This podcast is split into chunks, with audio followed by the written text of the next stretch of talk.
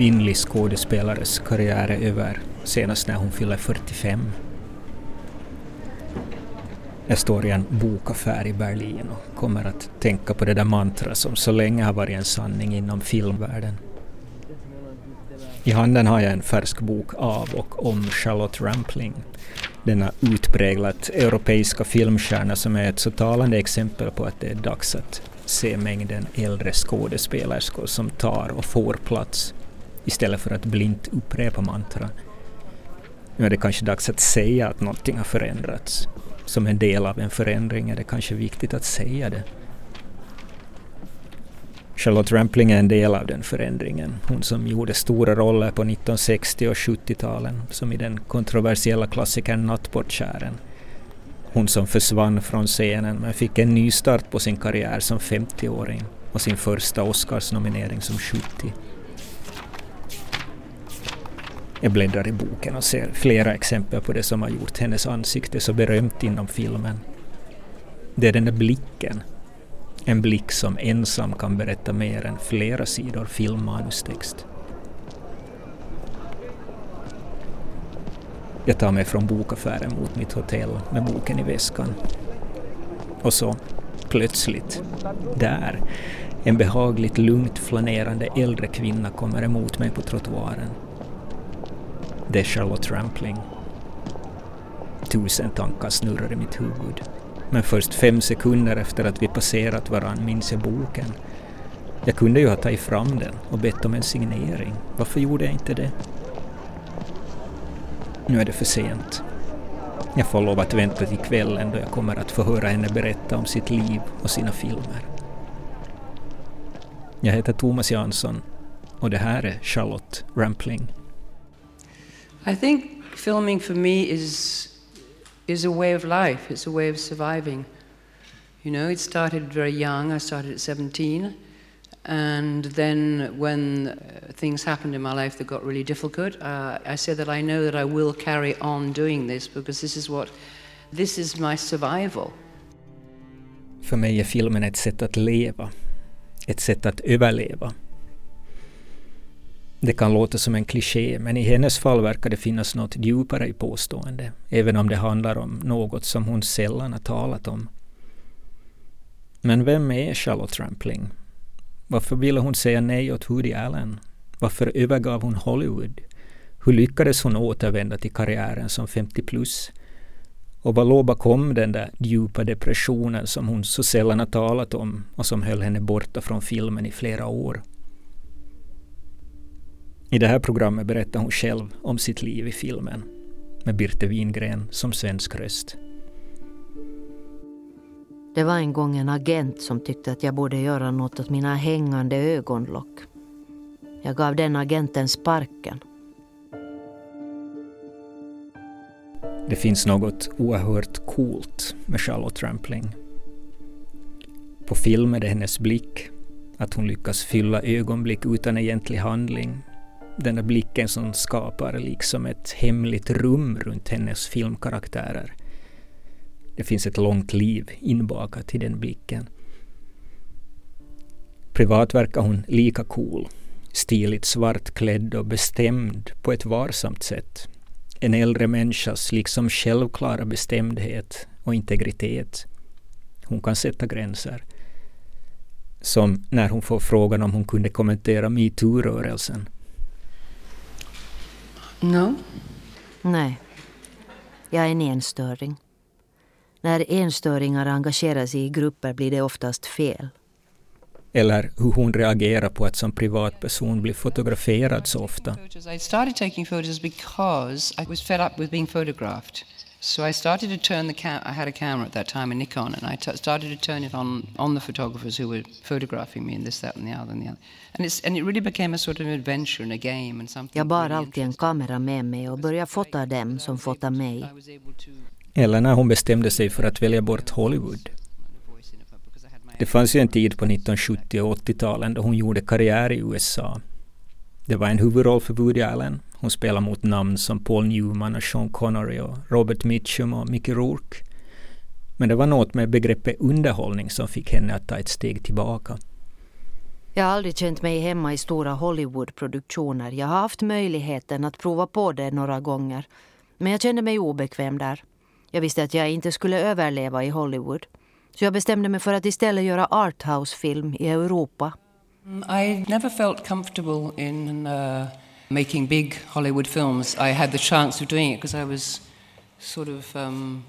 I had one or two breaks early on, so at about 20 I went to Hollywood and they wanted me to put me in certain films, but I felt very uneasy there. It didn't seem to be the kind of cinema I wanted to be part of, the kind of cinema I've always wanted to be part of and have mostly done, of films of my consideration that are of any worth that I've done, have been much more auteur-oriented, and that's the cinema I've always tried to privilege, less... The entertainment type side of cinema didn't seem to be what attracted me so much personally. Underhållningar har aldrig attraherat mig, och det hör till min natur.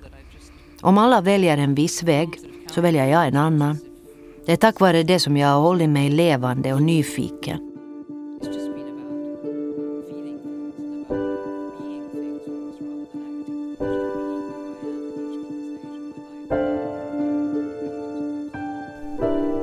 Nu har vi en inledande uppfattning om vem Charlotte Rampling är.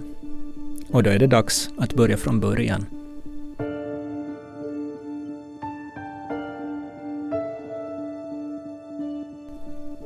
Charlotte Rampling föds i England 1946. Går i fina skolor både i Paris och England. På grund av pappans arbete flyttar familjen ofta, vilket gör att hon inte hinner skapa några djupa vänskapsband.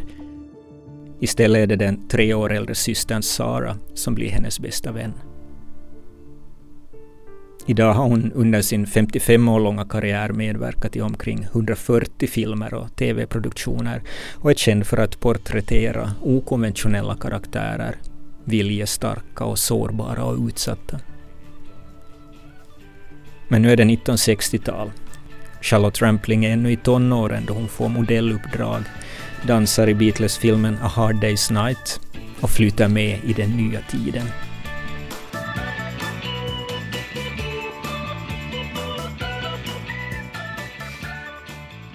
–60-talet i London, det var en tid av ungdomsrevolution. 20 år efter kriget, allt var annorlunda. Kjolarna och musiken och språket och friheten, barer och restauranger, det var ett färgernas uppror överallt. Det som också var annorlunda på 60-talet var att man bara hängde ute och fick en roll någonstans. Det fungerar inte för alla, men det fungerar för mig.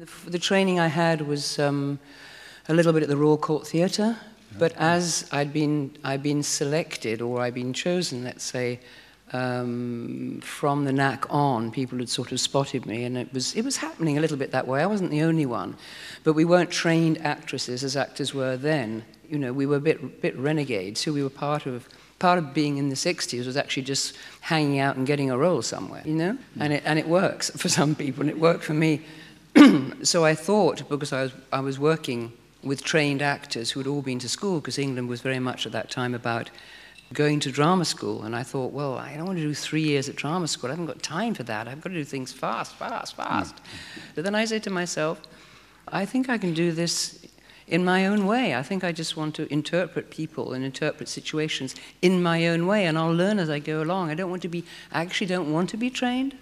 Och kanske jag inte ville bli skolad. Jag tänkte att jag vill göra det på mitt sätt. Jag vill tolka människor och situationer på mitt sätt och lära mig på vägen. Så gick det till. Rampling liksom drogs in i filmvärlden utan utbildning. Redan som 19-åring gjorde hon sin första stora roll i filmen Georgie Girl 1966 som en ung kvinna som vill njuta av swinging Londons nöjesliv och nya ungdomskultur och adoptera bort sitt barn. Redan där sås ett frö som får media att småningom klassa henne som vacker men bitchy. I want to talk. Enough of that. I'm bored. Bored living with Georgie. I think we ought to get married. We don't fight, we love it in bed, and well, that's about it, really. You must be pregnant. Yes. Meredith, there is absolutely no point at all in us getting married when I know nothing about you except... Well, things that I don't like. You take me as me. Who is you? Oh, don't give me that rubbish. I don't ask you what you are. Well, you should if we're going to get married and have this kid. Right. If you're going to make this a great big number, let's pretend I never spoke. Is it the baby? What? That makes you want to marry me. Just feel like a change. You can easily get rid of it. Ha! Just like that? Why not? I've destroyed two of yours already. What? Så upptäcks hon av den italienska regissörslegenden Luciano Visconti för filmen The Damned 1969. Och ytterligare några år senare kommer filmen som en hel filmgeneration fortfarande minns så bra. Nattportieren, regi italienska Liliana Cavani.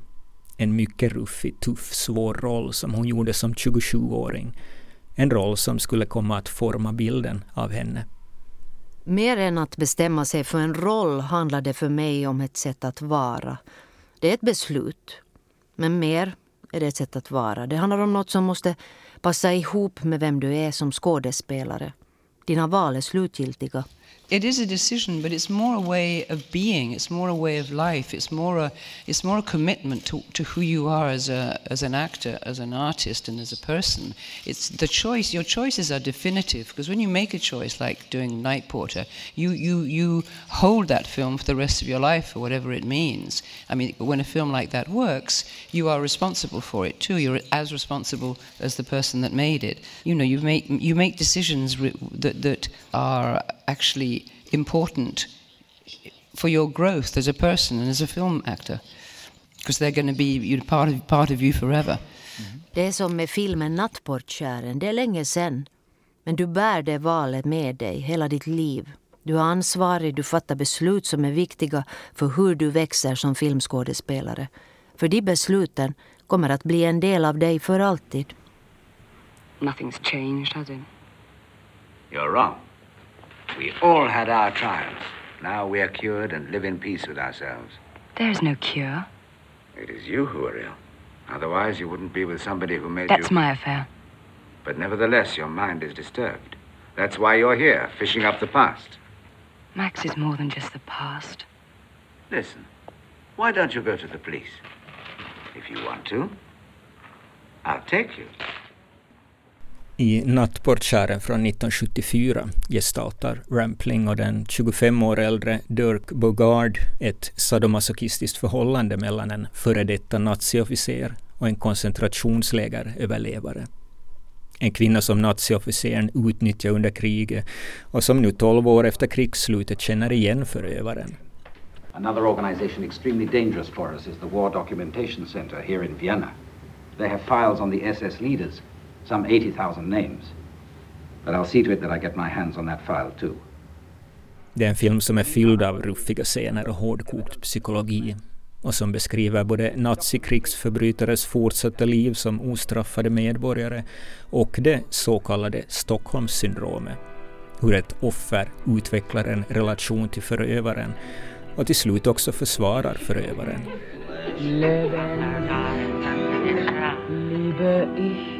Zu leben.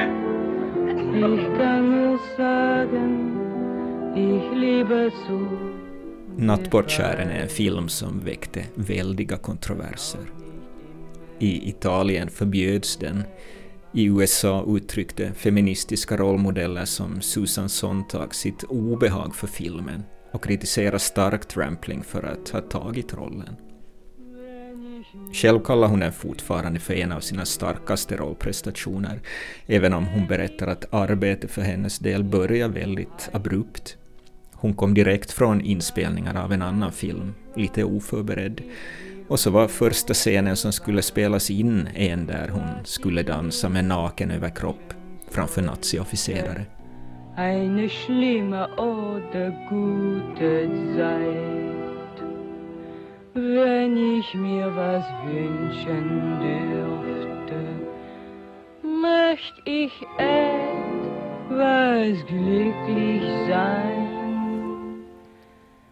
Vi kastades direkt ner i avgrunden. Men för mycket medvetenhet är inte bra i mitt jobb. Det är mera som en oskyldig barnslig lek. Att klä ut sig och bygga upp en värld.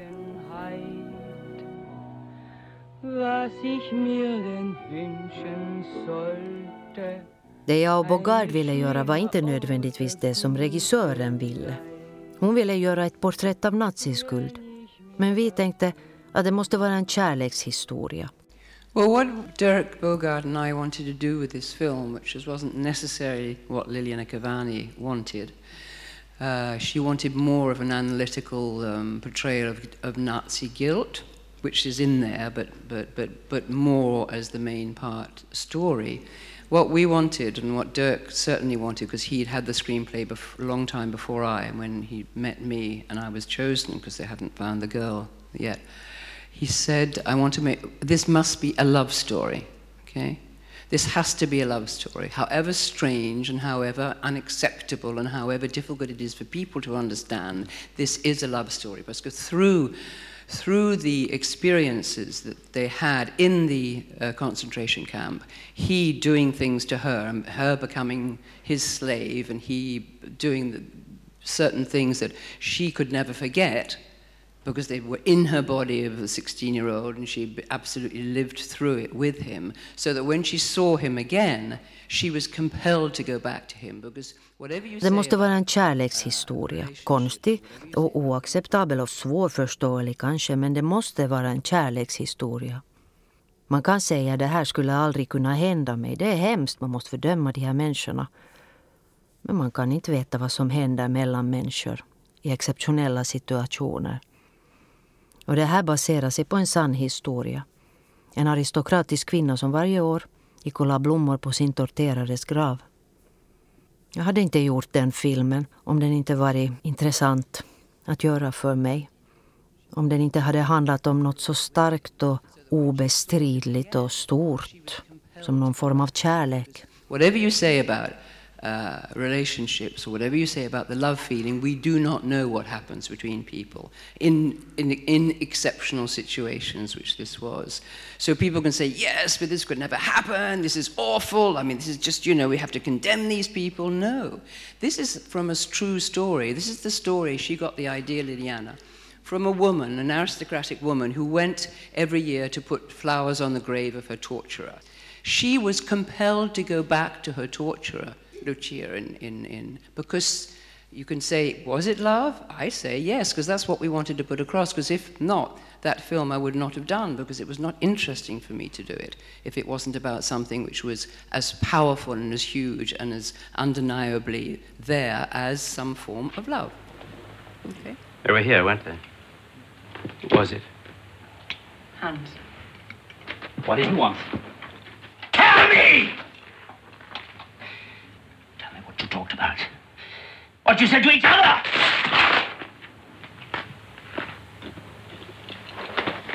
I sent him away. Why were you trying to go away from me? I love you.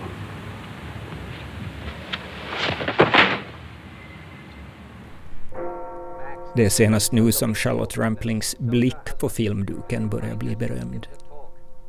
Själv har hon, kunde man säga, ett sakligt eller neutralt förhållande till den uppmärksamheten och konstaterar att hon alltid har älskat relationen med kameran. I've always loved the relationship with the camera. I've just loved that because I know that the camera loves me, and I didn't think I was in any way particularly good looking. I don't think sort of supposedly beautiful people do. They don't actually really think that they're... But then when the camera actually gets you sort of see, oh, well, that is a face that's actually working on screen, you know, and that's actually, you know, it's talking to me, it's doing stuff. But you don't know that until you're actually photographed or filmed. You don't. Now people are photographing and filming themselves a lot, so they can see that. So you can all be actually getting into it. But before that, we didn't have all those instruments to be able to do that. I remember the first time I saw myself on screen, I thought, oh, I see what people were talking about, because people were saying, oh, your eyes, or what comes through your eyes, or what comes through your state of being by being there. And you can actually see it. And it's a good feeling. But then you forget about it, because jag minns första gången jag såg mig själv på en filmduk och tänkte, aha, okej, jag förstår vad folk snackar om när de säger dina ögon. I think cinema acting is about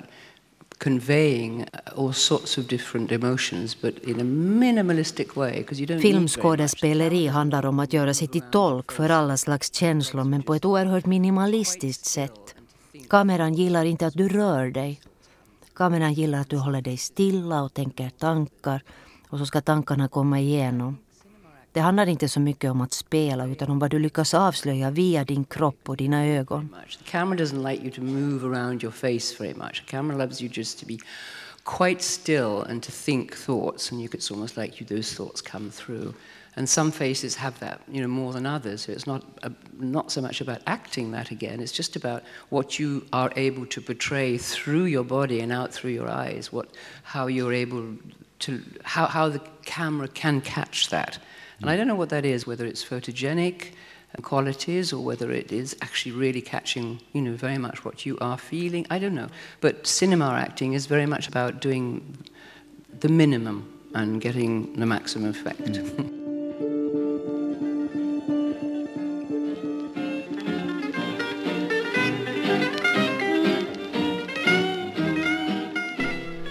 Att Charlotte Rampling var bra på just det märker man nu också på andra sidan av Atlanten. En regissör som absolut vill ha henne i en film heter Woody Allen. Det är sent 1970-talet hon får erbjudande och tackar nej för att hon inte vill lämna sin familj i Frankrike för de långa filminspelningarna. Men Allen vill absolut ha Rampling som ett vackert kärleksobjekt i sin film, och till slut blir det så. Det här är Stardust Memories som blev färdig 1980. Hey, I'm crazy about you. Don't even know who I am. Yeah, but I've just been looking at you all morning. I got to tell you, you're incredibly beautiful, whoever you are. Yeah, it's true. I guess I'm a little on the beautiful side. Yeah, and you're real interesting. I mean, I've been watching you all morning. You just sitting off by yourself and reading at a real strange quality. Oh, keep going. You're getting through. Yeah. How long you been acting? Oh, I guess I'm always acting. Yeah? Can I sit next to you? Sure, really nice. Jag sa till Woody Allen att jag inte kan komma till New York. Och han, kan du inte komma till min film? Och jag, nej, jag har barn. And so I wasn't going to go to Hollywood. I mean, even when I did the film with Woody Allen, I said to Woody, because I just had a baby, and I said, I can't come even to New York. And he said, what? You can't come to New York? You can't come and do my film? And I said, no, I've got a baby, I've got a husband, I've got a life here. I'm not going to just uproot. So he said, well, we're going to have to find a way to do it. And the way we did it was, because he said this is an experimental film in black and white, because it's actually a very unusual film of Woody Allen. I think it's one of his finest, because I'm in it, of course. So he wanted me to come and go. So the Concorde was working then very well. You remember that beautiful aeroplane that Air France and British Airways had. And so I would literally come and go so that I could be making my film with Woody Allen, having a wonderful time with him, and having, wonderful time being a mum and being with my husband and all that. It's very much about having a life as well. We all have to be able to work in films and also have a life. Men det slutade med att jag flög av och an mellan New York och Frankrike. På den tiden fanns ännu Concorde-planen som flög mycket snabbare, så det var möjligt att jobba med Allen och ändå ha ett familjeliv. När jag levde som en familj så var vi bara familj. Och inte alls någon del av filmscenfester och sånt. Har du barn så... Jag stannade aldrig borta väldigt länge. Aldrig längre än en vecka eller två. Sen måste jag tillbaka till barnen, speciellt när de var unga. Don't hold anything back. I mean, are you married? Are you living with somebody? I'm just fascinating, but I'm troubled. Trouble? Yeah.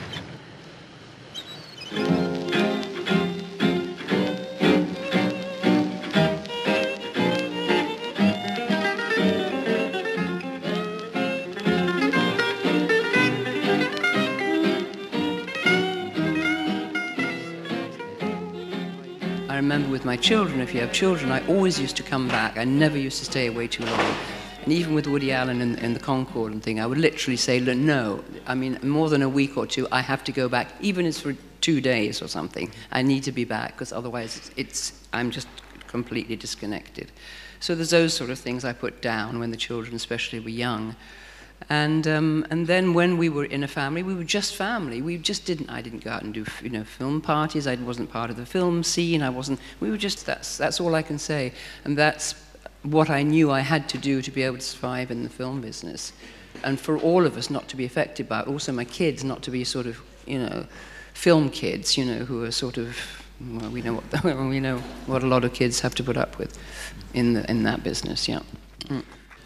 And the stage is different because the stage is sort of somehow more civilized. It's more manageable, the stage work. Teatern är annorlunda. Den är mer civiliserad och hanterbar. Det liknar mer ett vanligt arbete.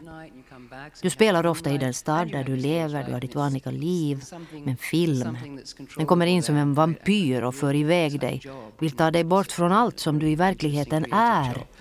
But with filming, it's like filming just takes you over, and it's like comes in like a vampire and just gets you and takes you away, and actually wants to take you away from everything that really you are as a normal person with your family and and the town that you live in and all that. So you've got to. I realized it was going to be a huge challenge, that, for me, and I said, I'm good, but if I want to be in films, I'm going to really have to somehow make it work.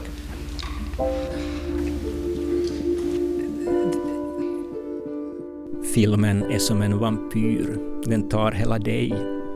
Så det var viktigt att hitta ett eget sätt att förhålla sig till det.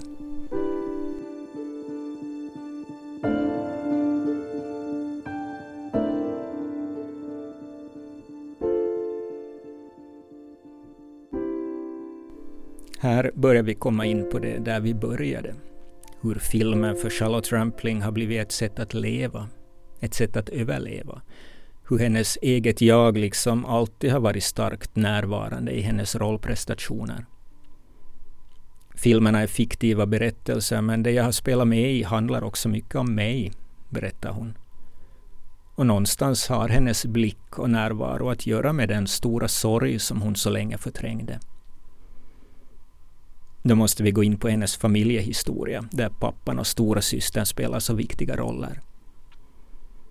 Pappan, Godfrey Rampling, var en militärofficer och en friidrottare som vann en guldmedalj under Berlin-OS 1936. Och så var det den 3 år äldre systern Sara, hon som var Charlottes enda vän under tonåren. Sara fick sin första långresa som 21-årspresent till Amerika, där hon träffade en argentinare. En vecka senare var de gifta, 3 år senare födde hon ett barn och ytterligare en månad senare tog hon sitt liv. Det blev en familjehemlighet som pappan höll för sig själv. Mamman fick aldrig veta vad som egentligen hade hänt. Och först 3 år senare berättar pappan sanningen om stora systerns död för Charlotte. Så tog det ytterligare 15 år innan sorgen hann ikapp henne. Då dök hon ner i en djup depression, så djup att hon i flera år inte jobbade alls med film. Depressionen är en ensam plats. Det är oförklarligt. Jag hade allt och kände mig ändå så ödslig och övergiven. Människor föreslog att jag skulle komma på fester så kunde pigga upp mig. Men de kunde inte se att det går djupare än så. Det här att ständigt vara tvungen att börja som från noll. För att världen är död för dig. Din passion för saker, allt är borta. Du måste bygga upp dig själv från början, på nytt. Efter det har jag lärt mig att studera mig själv. Att komma igenom en riktigt djup depression gör att du verkligen lär dig att ta vara på dig själv bättre så du ska kunna fortsätta leva. Det här berättar Charlotte Rampling i den där boken som jag hittade i bokaffären i Berlin. Där berättar hon för första gången om sin depression som hon konstaterar hade att göra just med förnekande av systerns död, att inte kunna sörja systern. I en dikt i boken skriver hon: My sister died a violent death. I saw my family sink into silence. Min syster dog en våldsam död. Jag såg min familj sjunka ner i tystnad. Jag flydde och blev en främling bland främlingar. En omedveten sökan förde mig hit. Jag tillbringade en lång tid i ödemarken innan jag kunde fälla min första tår och befriades från plågan jag så länge hade förnekat. If you are that kind of actor, and most good actors are, if you're prepared to give all that you have to give for a role, when it's over, you're completely drained. It's like you've given, but you've got nothing back because the audience has not seen it. It's not in the cinema. It's nothing. You've just given and given. It's just like it's like coming out of you, and you're not having anything given back that actually sort of feeds you. And so I always have, then you go into a sort of, like writers, I'm sure, when they finish a book, you obviously have to go into a form of mini-depression after that. You go into a kind of state, into a space where you think, oh, God, you know, and there's nothing maybe coming up very interesting. So you could actually, you know, it could sort of go on for quite a long time that way. But I think some people will be able to leap back into work to stop that feeling coming on. But I haven't been able to do that. I've always thought that something else will come up, and when I'm ready, I'll actually be able to take it on, rather than waiting, saying, oh, but I must keep taking on work. Om du är en skådespelare som är beredd att ge allt du har för en roll, så är du bara tömd efter inspelningarna. Du har bara gett och gett och gett, och du har inte fått någonting tillbaka. Efter det dras du ofrånkomligen in i ett slags minidepression. Vissa återvände till arbetet bara för att komma vidare, men så har jag aldrig kunnat göra. Jag har alltid tänkt att nya jobb nog dyker upp, och när jag själv är beredd så kan jag göra det. Istället för att hela tiden tänka att jag måste jobba. Under en period på nästan 10 år gör hon mycket sparsamt med film, mellan 1989 och 1992, ingenting alls. Efter att ha varit en europeisk filmstjärna blir hon så ett exempel på att man som 40-plus kvinna inte längre är så eftertraktad. Tills allt plötsligt svänger. Det sker med filmen Under the Sand år 2000, tack vare den unga franska filmregissören François Ozon. That was, in fact, one moment when I was just thinking, really, that cinema was going very, very far out to sea for me. And he through my French agent, she said, I do want you just to meet this one director, because he's, you know, I just feel that you might get along, and he's done short films, which I thought were very interesting. And when I met François Ozon in a French café, I had a coup de foudre. I thought, this is just an enchanting man. He was 32 at the time, I was in my 50s, and he wanted to make a film about me, in a way. The film was about an incident that he had lived through, which was the disappearance of a man in the sea. The wife was on the beach, and she saw her husband go into the sea, and then he disappeared. But it was about coming back into my life as a woman, and into my life as a film woman. The two worked, and that's what he wanted to do. Det var agenturen som föreslog att jag skulle träffa honom, och när jag sedan gjorde det i ett franskt café så följde jag för honom. Han hade bara en idé om en kvinna som sitter på en strand och ser sin man försvinna. Men han ville göra den tillsammans med mig. Han ville göra en film, liksom om mig. Det var väldigt smickrande. Det var det han ville.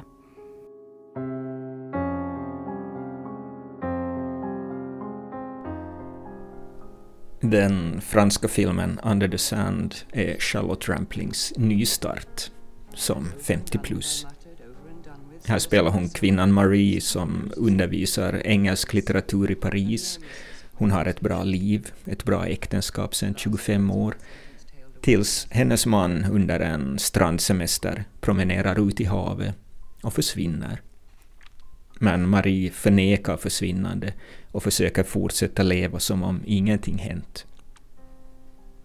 Så får vi en film där personliga erfarenheter finns starkt närvarande.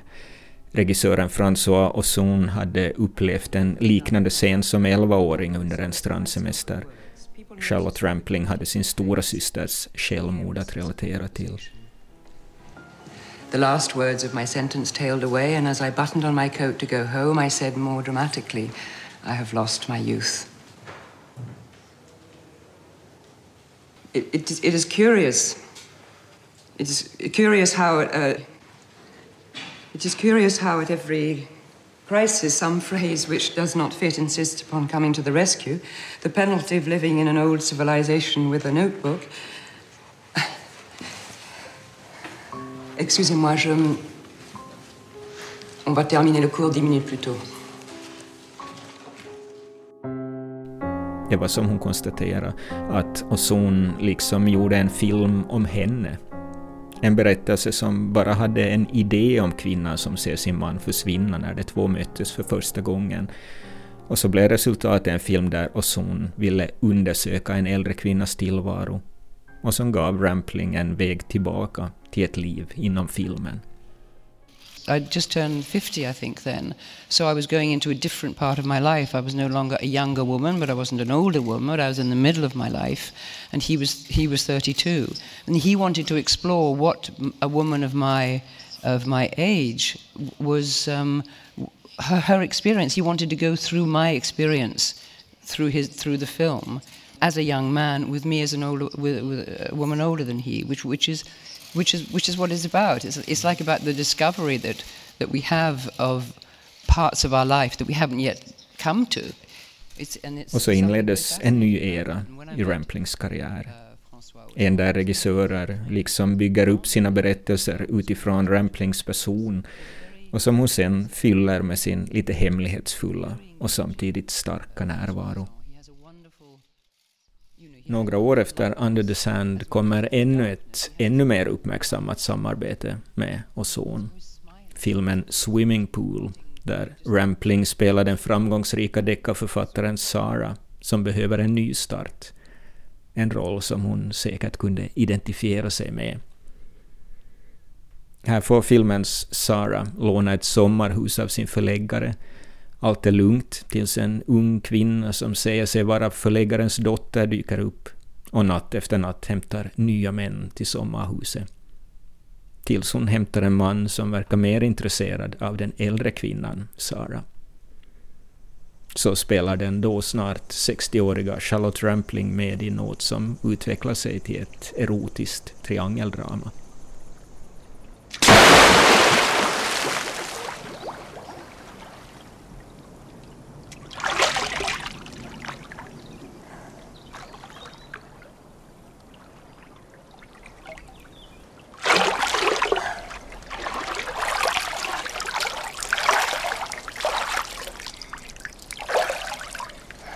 I was worried when you didn't come home. Are you gonna tell my daddy? Yes, maybe I will.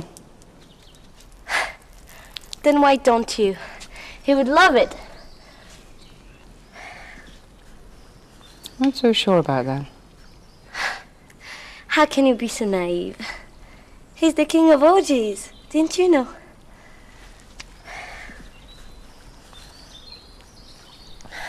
Resten är, som man säger, historia. Charlotte Rampling kastas för tv-serier som Broadchurch, London Spy, Dexter, filmer som Melancholia och Red Sparrow, och får en första Oscars-nominering som 70 år fyllda för sin roll i filmen 45 Years. What is it? A letter. Yes, I know, but from? It's in German. Yeah. What's it say? Well, I can't remember the verbs as well as the nouns, but I think it says they found her. Found who? Well, her body, anyway. God, who? Jeff? They found Katya. 45 Years handlar om ett par som varit tillsammans i 45 år. Men så inför en planerad stor fest dyker ett brev från Schweiz upp, där mannen får information om att liket av hans tyska ungdomskärlek har hittats i Alperna, där hon dog efter att ha försvunnit i en olycka under deras gemensamma resa. Why what? Well, why were you her next of kin? Because they thought we were married. Who did? The authorities, people. What made them think that? We told them we were. You weren't, though. Oh, no. Hell no. We just had to pretend so that people would let us stay in their houses. Different in those days, Kate. And then After the accident, oh. Yeah. You're not lying to me. Och så är vi tillbaka där vi börjar.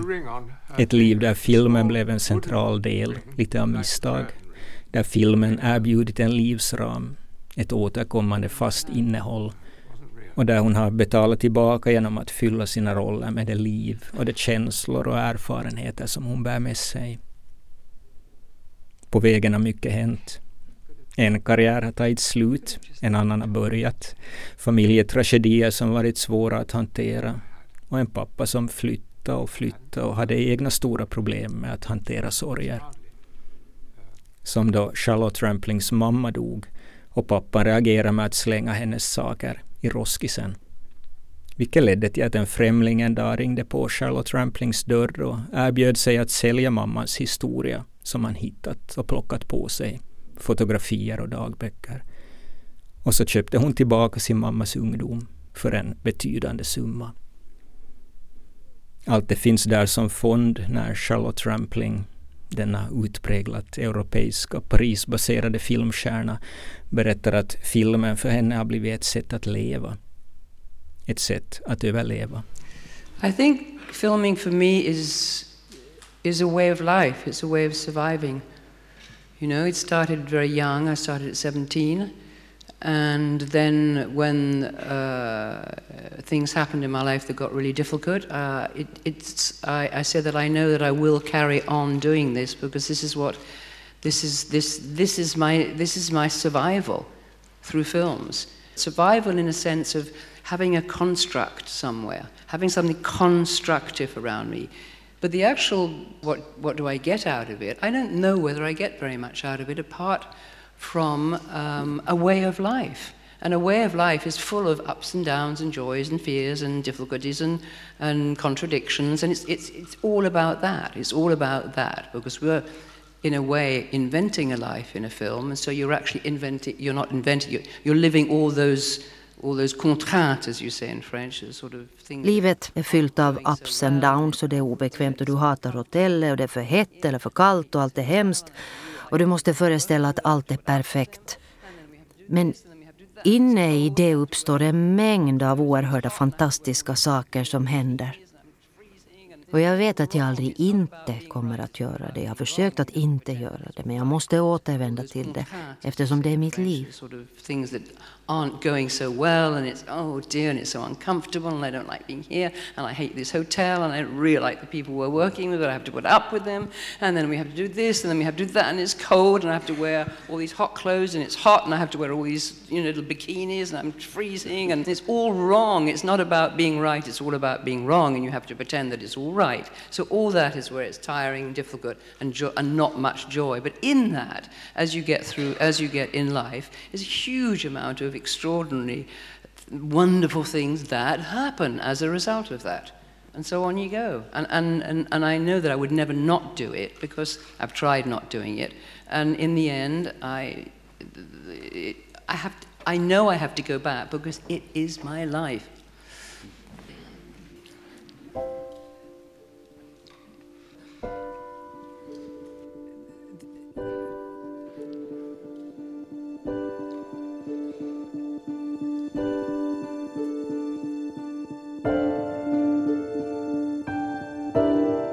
Dokumenterat sände, ett program om och med Charlotte Rampling, av mig, Tomas Jansson.